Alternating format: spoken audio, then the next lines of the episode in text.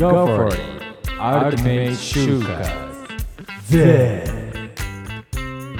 Stay tuned!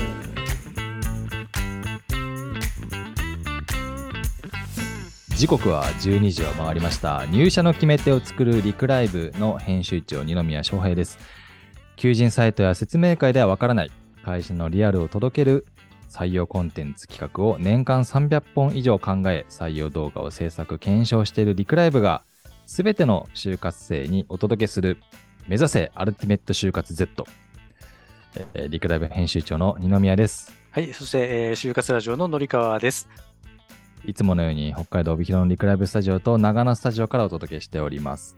この番組は仕事を楽しむ人たちをゲストに迎え、リクライブ二宮と就活ラジオのりかわが、就活生がまだ知らない、就活の先にある究極の生き方についてトークしていく番組となっております。ということで、はい。よろしくお願いします。えーよろしくお願いします オープニングがなんか、だいぶ。ちょっと変わりました？変わりましたね。ちょっと真剣に読みました。はいはい。ですね。はいあの、大事なところですね、でも。そうなんですよ、はいちゃんとね、まあ、どういう人たちがやってるのかみたいなところね、そうですね。今までやってなかったんで、はい改めてやらせていただいておりますけれども、はい今う日ん後半にお越しいただくゲストは、はい。まあなんと今話題のドラマにもなってるようなですね。エドテックっていうね、領域。僕最初エドテックって言葉を知らなかったんですよ。ほうほうほう、はいはい知って。ました？のりかさん。私もね、最近、最近できた言葉だな、みたいな感じくらいの認識しかなかったですけども、うん、ちょっと聞いたらなんかね、江戸時代の話じゃないですよ、みたいな、あそうそうそうそうそうい 江戸時代の文化をなんかテクノロジー化するみたいな、なんかそうそうそうそう。勝手な妄想がありましたけど、違うんですよね。違う。そう、 education、educational、そうですはいまですねあ、。ね、教育っていうところのテクノロジー。はい。いやー後半はね、非常に面白いお話聞けるんじゃないかなと思っておりますんで、はい。めちゃめちゃね、楽しみにしてました、私も。そう、はい僕らも楽しみにしてますし、はい皆さんも楽しみにしておいてくださいうん。ということで、ちょうど今、真ん中に、えー Z って書いているんですけれども、まあ、ゲストの Z さんが、えー今日いらっしゃいます。もうすでにいらっしゃいます。えーで、二つのコーナーは天の声として参加いただきます。ということで、Z さん、よろしくお願いいたします。よろしくお願いします。お願いします。はいめちゃくちゃいい笑顔で、そうですね。えー 待機いただいておりますけれども。えーじゃあもう早速行きましょうか。まあ、3行きましょうかつコーナーありますんでね。まず1つ目のコーナー、就活ニュース RZ。最近気になる就活系ニュースをピックアップしてお話しします。のりかわさんお願いいたします。えー今日はですね、えっと、就活サイトワンキャリアを運営している株式会社ワンキャリアさんの記事から、えっと、引用してきました。えー2023年卒就活の実態調査、約6割の学生が面接で本音を言えないという記事を、えー今日はピックアップしていきます。で、この記事の中でですね、何が書かれているかというと、まあ、なんで、ワンキャリアさんで、あの、まあ、独自アンケートを取った、その結果がですね、こう、あの、明らかになったので、それをちょっとね、ご紹介していきたいと思います。その、まあ、はい。えー面接で本音が言えなかったよっていう経験があるという方が、まあ、全体の約6割くらいいらっしゃって、その背景にはうん不採用へのやっぱり不安があって、まあ、言いたいことが言えないっていうのがありますと。いうのとか、あとはあの逆面接で聞きたいことを聞くことができなかったというふうに答えた学生がいて、で聞けなかった内容というのはやっぱりそのお給料の面だとか、福利厚生だとかっていうのはちょっとなかなか聞きづらかったですと。いうお話とか、あとは、えー学生の約9割、9割ってもうほとんどですね。なんで、なえーうん内定の承諾先は本音の自分を受け入れてくれると感じた企業であるというふうに回答していますとへ。ーで、あと続いてはですね、えーと学生の約6割は企業説明会や新卒採用サイトで社風やカルチャーを理解できていないという現実だとか、なるほど。など、などなどということですね。はい。なるほどね。ありがとうございます。えいや、いい調査ですね、これは。これはそうですね。もう、もう本当にはい本当の本音の本音の部分じゃないかななんて思いますけども。これでも、時代がそうさせてるっていうよりは、もともと多分、ずっとここなんじゃないかなとは思うんですけれどもね。うんうんうん。はいはいはい。うん、まあ、どの時代においても、なかなか面接だけでは本音言えないっていうのは、ー僕も言わないですね、多分。はい。言えないです。取り繕うと思います。はいははい。ね、ここにも書かれてますけどね。なんで、その、やっぱりその面接で、ね、やっぱこう、なんかだ本当のことを言っちゃうと不採用になっちゃうんじゃないかっていう不安があって、なんか余計なと。こと、余計な一言になっちゃうかもしれないんだったら言わないみたいな感じじゃないですかね。うん。でもうん企業側からしたら本音言ってくんないと困るみたいな、そうそうう。そうそう、そうなんですよね。あるんですけれども、まあでもはい根底にはうん。何かやっぱりこう問題があるんじゃないかと思っていて、はいはいはい。で、さっきちらっとこの話を Z さんとしてたんですけれども、うんうん、Z さんなりにやっぱ解決策ありそうじゃないですか。さっき話してたら。そうですね。Z さんの会社ではどういうふうにやってます？これを。うちの会社は、あの、新卒の子も採用してますし、中途の方も採用してるんですけど、入社の、あの、その、合否を面接だけで判断することは絶対してなくて、もう必ず一緒に働くというか、ミーティングし、あの、入ってもらったりとか、うん中の Slack 覗いてもらったりみたいな、トライアルの期間を1ヶ月ぐらいは置いてますねう。んうん面接じゃわかんないんで、はいはいはい。いやー、そうですよ。お互いわかんないんですよね、これがね。うんだから、じゃあインターンシップとか、やっぱりそういうことで、まあ直接触れ合う期間が、やっぱ長ければ長いほど理解が深まってうん、その言葉じゃわかんないですよね。ビジョンって、例えば、えー、Z さんのとこ、なん、なんて書いてます？ミッション、ビジョン、バリューみたいなところって。あ、うちはパーパスなんですけど、あの、世界からあボーダパーをなくす、はい、はい話をしてます。だから世界からボーダーをなくすだけしか知らない学生と、実際に働いて、え、こんなこと起きてんの？うわ、大変だな。いや、楽しいな、みたいな思った学生って全く違うじゃないですか。おっしゃる通り。しかも、うちに関してはスタートアップなんで、まだちゃんとそのミッション、ビジョン、バリューみたいなの、社内ホームページにも載せれてなくて。ああ、なるほど、なるほど。なんで、働かないとやっぱわかんないですね。うんだから、見えないわけですよね。ホームページから、じゃあ何も情報ねが。見えないです。これはもう、だから Z さんの会社も変わりつつ、まあ変わりゆくからこそ、そんなバーンと乗っけるまでもなく、まだちょっと今やっててとか、うんうんまあいろんな状況あると思うんですよ。乗せてないのが悪っていうよりは、乗せれないみたいな。うん。うん。だからこそね、まあやっぱりこう直の、直接会ってみないとみたいなところは、非常に大きいんじゃないかなって。大きい。でも、最初に二宮さんがおっしゃってたみたいに、昔からこの状態ずっと続いてるんじゃないかって言ってたと思うんですけど、うんなんなら僕うん、昔よりも今の子の方がまだ本音言ってるんじゃないかなって思ってるぐらいです。ああ、確かにね。いや、昔はもう逆に企業が強くて、うん。学生はそこにはまりに行くというか、そうですよね。だったと思うんですよね。まあ、いわゆる売り、売り手市場。うん。で、今変わってきて、企業よりもやっぱ学生が強いというか、まあ学生はそんなこと感じてないんですけどね。うん全く。いや、でもね、確かに言うようになってきたとは思いますね、僕も。うん。のりかわさんの時代はもっと違いましたか？いやいや、もう、もう、なので、そうですね。あの、今の話でいくと、なんで、企業が強い方が買い手市場ですね。買い手市場あ、そうな、かそうか。そうそうそう。売り手市場っていうのはが学生さんの方が強いとね。今の現状ですけど、もううん。我々の時はもう完全にあの、同世代人口がめちゃめちゃ多い世代だったので、もうあうん。の、落とされるのは当たり前みたいな。で、企業はなんで選び放題みたいな時代だったので、だからもう本当にまさに、うん。だから今おっしゃっていただいたみたいに、あの、企業に好かれるためにはどうしたらいいかっていう発言をするうん。にかかってましたね。だから余計な、しかも。ほん、そうそう、本当のことはだから言わない、言えないみたいな。えしかもそれが正義みたいなね。それが正しいんだみたいな。別に誰もなんかそこに疑問を感じないというか。そう、それが当たり前みたいな感じでしたんでう。今は逆転してる感じはありますよね。そうですね。だから、まあ、ある意味、うんうんだいぶ、そういう意味では、あの、昔に比べれば、話しやすい環境にはなりつつあるのかなとは思いますけども、うんまあまあ、そうは言っても、まだね、約半分の人は、まだちょっとなんかお悩み抱えてるみたいなので、んそうですねいやー、まあでもね、まあお互いに変わっていく部分は、まあ時代とともに変わっていくと思うのでう、んうん。うん、まあちょっと様子を見ながら、まあここはね、企業側も改善できるところはいっぱいあると思うので、ですね。うんはい。僕も、ああ、こういう記事見たからには意識しながらやっていこうかなとは思っております。ぜひぜひ。はい。っていうところで、まあそんなニュースでした。続いてのコーナーいきます。悩みに悩む。えー某知恵袋の就活 Q&A に投稿された質問が、えー私、二宮と、えー就活ラジオのりかわさんと、そして Z さんに向けたものとして勝手に答えるコーナーになります。えー、のりかさん、今日のお悩みはどんなものがありますか？はい、えーと、まずじゃあ一つ目いきますね。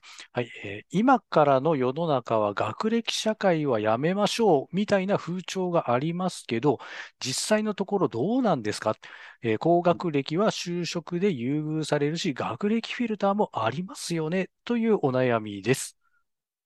ね。はい。ですけども、どうですか、Z さん？あると思いますか？まだあると思います。昔よりかは減ったんじゃないかなとは思うんですけど、で、これから減減るとも思うんですけど、まだやっぱりあると思いますね。やっぱり、感じますか？感じます。ちなみに、はい。あ、Z さんの会社はど、どっち寄りですか？あ、うちは多分全くないですね。ああ。企業属性によるかもって感じですけどね。あ、ごめんなさい。詐欺っちゃったんで。あ、いえいえ、企業もう働いてみないとわからないみたいなさっきの話も含めて、こう面接とか書類であんまり判断はしてないので、うーん。なんでそういう意味ではそういう学歴フィルターとかはないんですけど、ただまあうん企業のリソースとか考えたらね、あのー効率みたいなところもあると思うので、うんあのうん、選考の。うーん。なんでこれはまだまだ残るとは思います。でもまあ、なくしていこうとしてるのが、うちの会社のね、やってることだったりもするので、あーそっかそっか。そうなんですよ。ボーダーをなくすですもんね。うんそうです、そうです。ああ、いや、そうですね。でも企業側もやっぱりそういう会社が増えたというか、こう、い一長短にこれだみたいなやり方じゃなくて、多様性が、こう、すごく進んだというか、会社側の。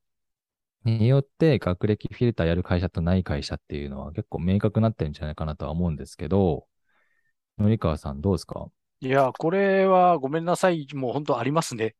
これはもう、もう、まだまだ今だも熱よくあるなっていうふうに思いますけども、あのーどうしても、例えばその、まあ、学歴、あの、なんだろう、いわゆるその、有名大学に行ってた人とそうでない人とっていうのが、うんおなうん。方が同じ土俵で同じところに出てきて、同じような評価だった場合に、あの、うん。じゃあ、どちらを取るってなった時には、やっぱり頭の回転が速かったりだとか、効率が良くってとかっていうことを、そ、の入社後のところに照らし合わせてみたときに、そういう部分を特に大手企業の場合は見てるっていうのは未だに根強く残っています。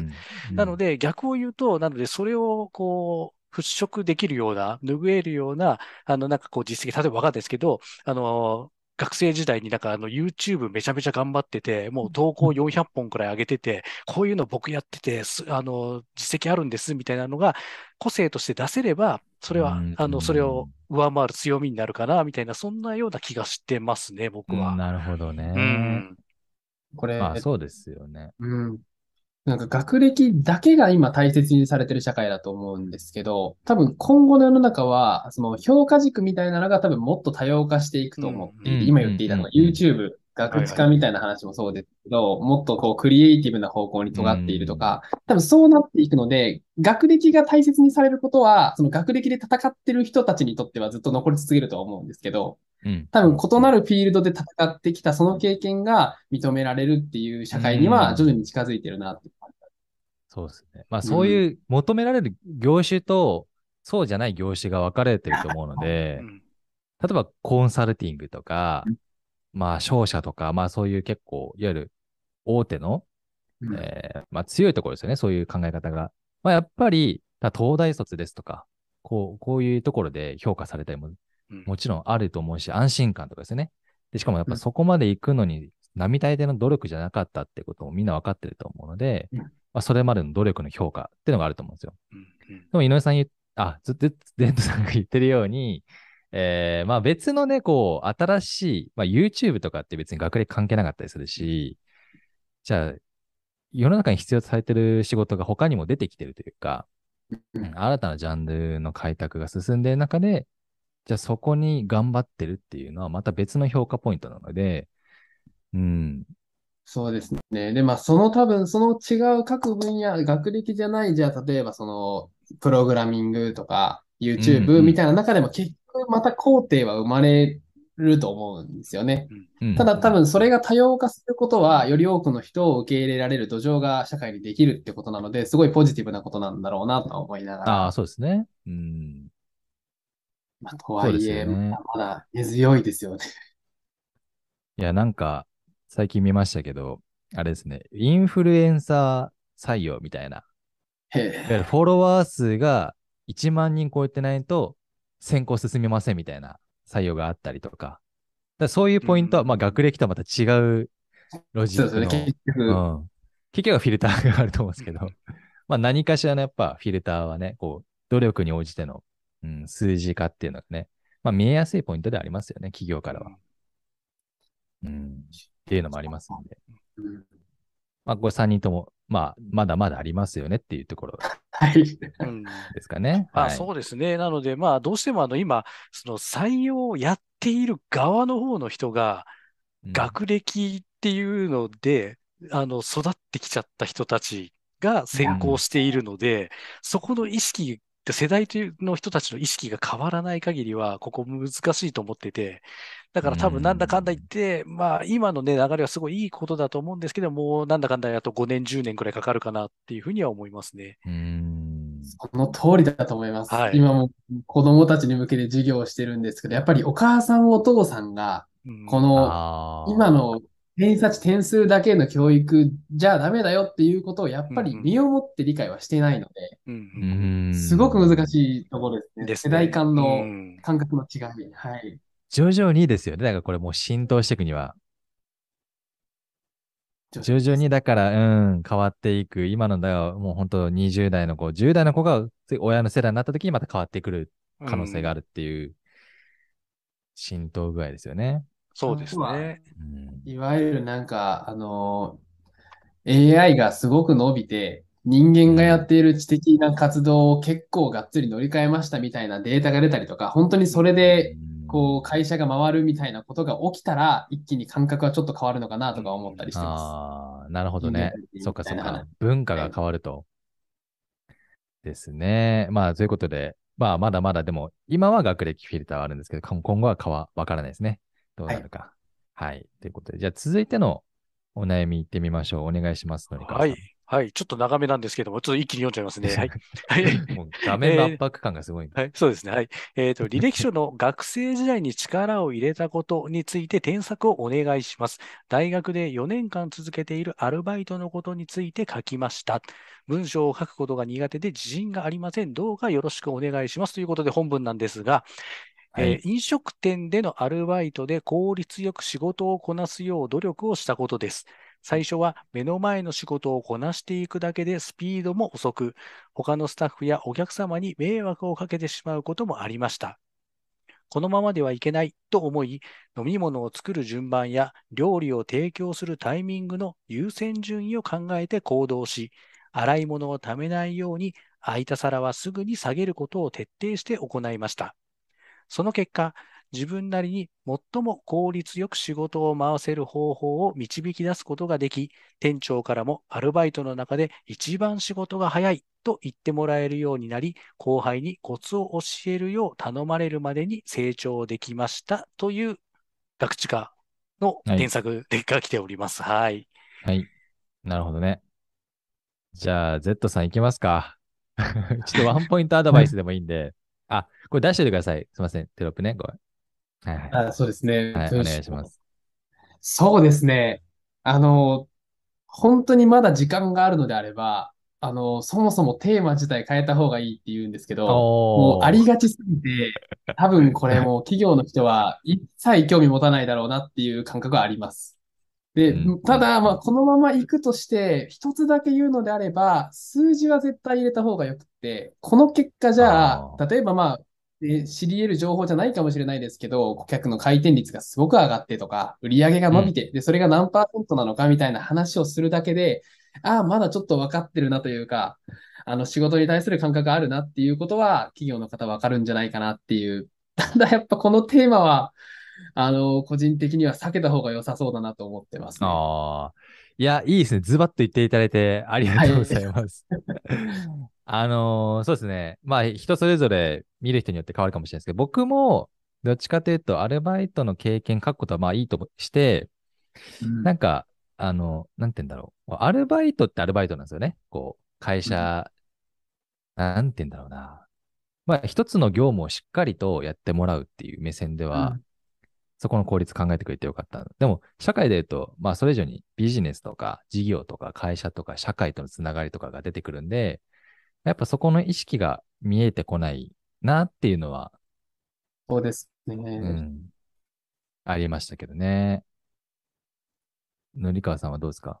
はい。えーと、そうですね。あの、みは Z さんがおっしゃってくださったことがほ、ほとんどそのままになるんですけども、多分ですね、多分ですけど、この文章、あの、ネットで検索したやつにそっくりそのままの自分のことを当てはめただけかなって思ったんですよ。だから、基、本形はすごい、あの、整っているんです。結論から始まってて、で、あの、こういうふうになりました、成長することができましたっていう基本の文章はすごいよくできてるんですけど、さっき Z さんがおっしゃったみたいに、面白くないんです、全然。この人の、この人の個性が全然見えないんです、これ。なので、確かにあの、ねうん、だ、学校移動とか誰でも書けちゃうっていう文章なんですね。なので、あの、Z さんもおっしゃって、私も全く同じなんですけど、例えば数字、あの、人数がこうなったとか、あとはその失敗例が、あの、迷惑かけてしまうことありましたっていう、それどんな失敗だったのかとか、うんあとは多分4年間続けてるってことは多分コロナの期間があったと思うので、飲食って大打撃を受けてるはずなんですよね。で、その時にうん、じゃあお店がどんな状況で自分はその中でどういうふうなことをやってきたのかみたいな具体的なことを盛り込んだ方が、なんかこう、この人の個性がすごい伝わるかなっていうような気がしますし、あとは、あの、今ね、文字数数えたんですけど、これ266文字なんですよ。うんで、文字数が、あの、バリエーションを持った方がいいなと思います。あの、学知化って書ける欄が、会社によって違うので、200文字とか400文字とか600文字とかくらいに、あの、バリエーションを設けて、膨らませるところは膨らませて、コンパクトにするところはコンパクトにみたいなバージョンをいくつか作っておくのがいいんじゃないかなっていうふうに思いますね。なるほどね。はい。あの、み、皆さん面接官の経験ありますよね？僕もあるあります。んですけど、はい。なんか、多分このこと書いてたら、多分こう突っ込まないと思うんですよ、僕らは。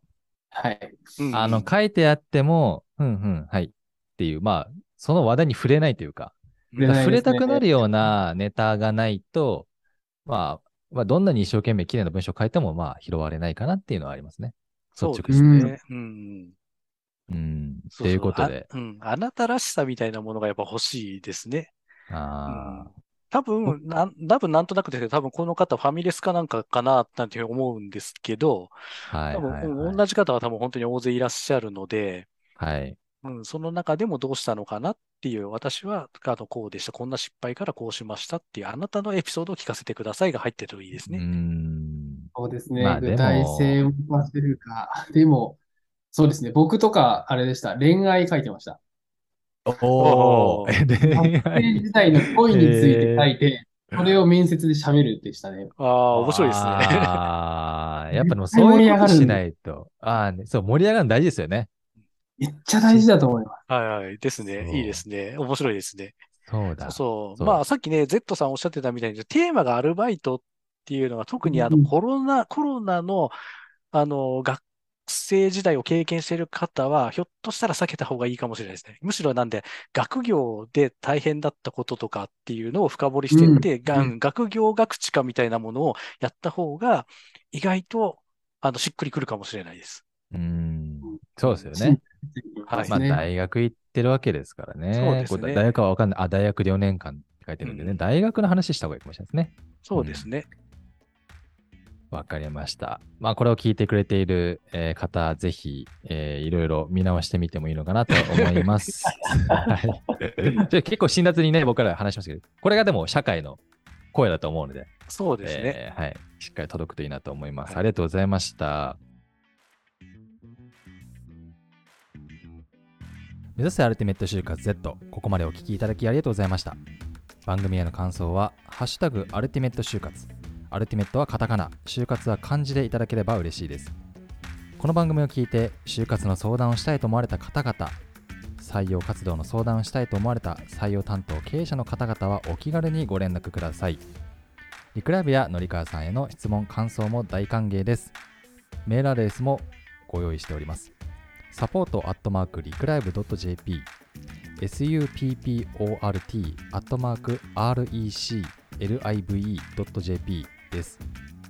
この番組は毎週水曜日にライブ収録、その週の金曜日にポッドキャストへ配信されます。次回もどうぞよろしくお願いいたします。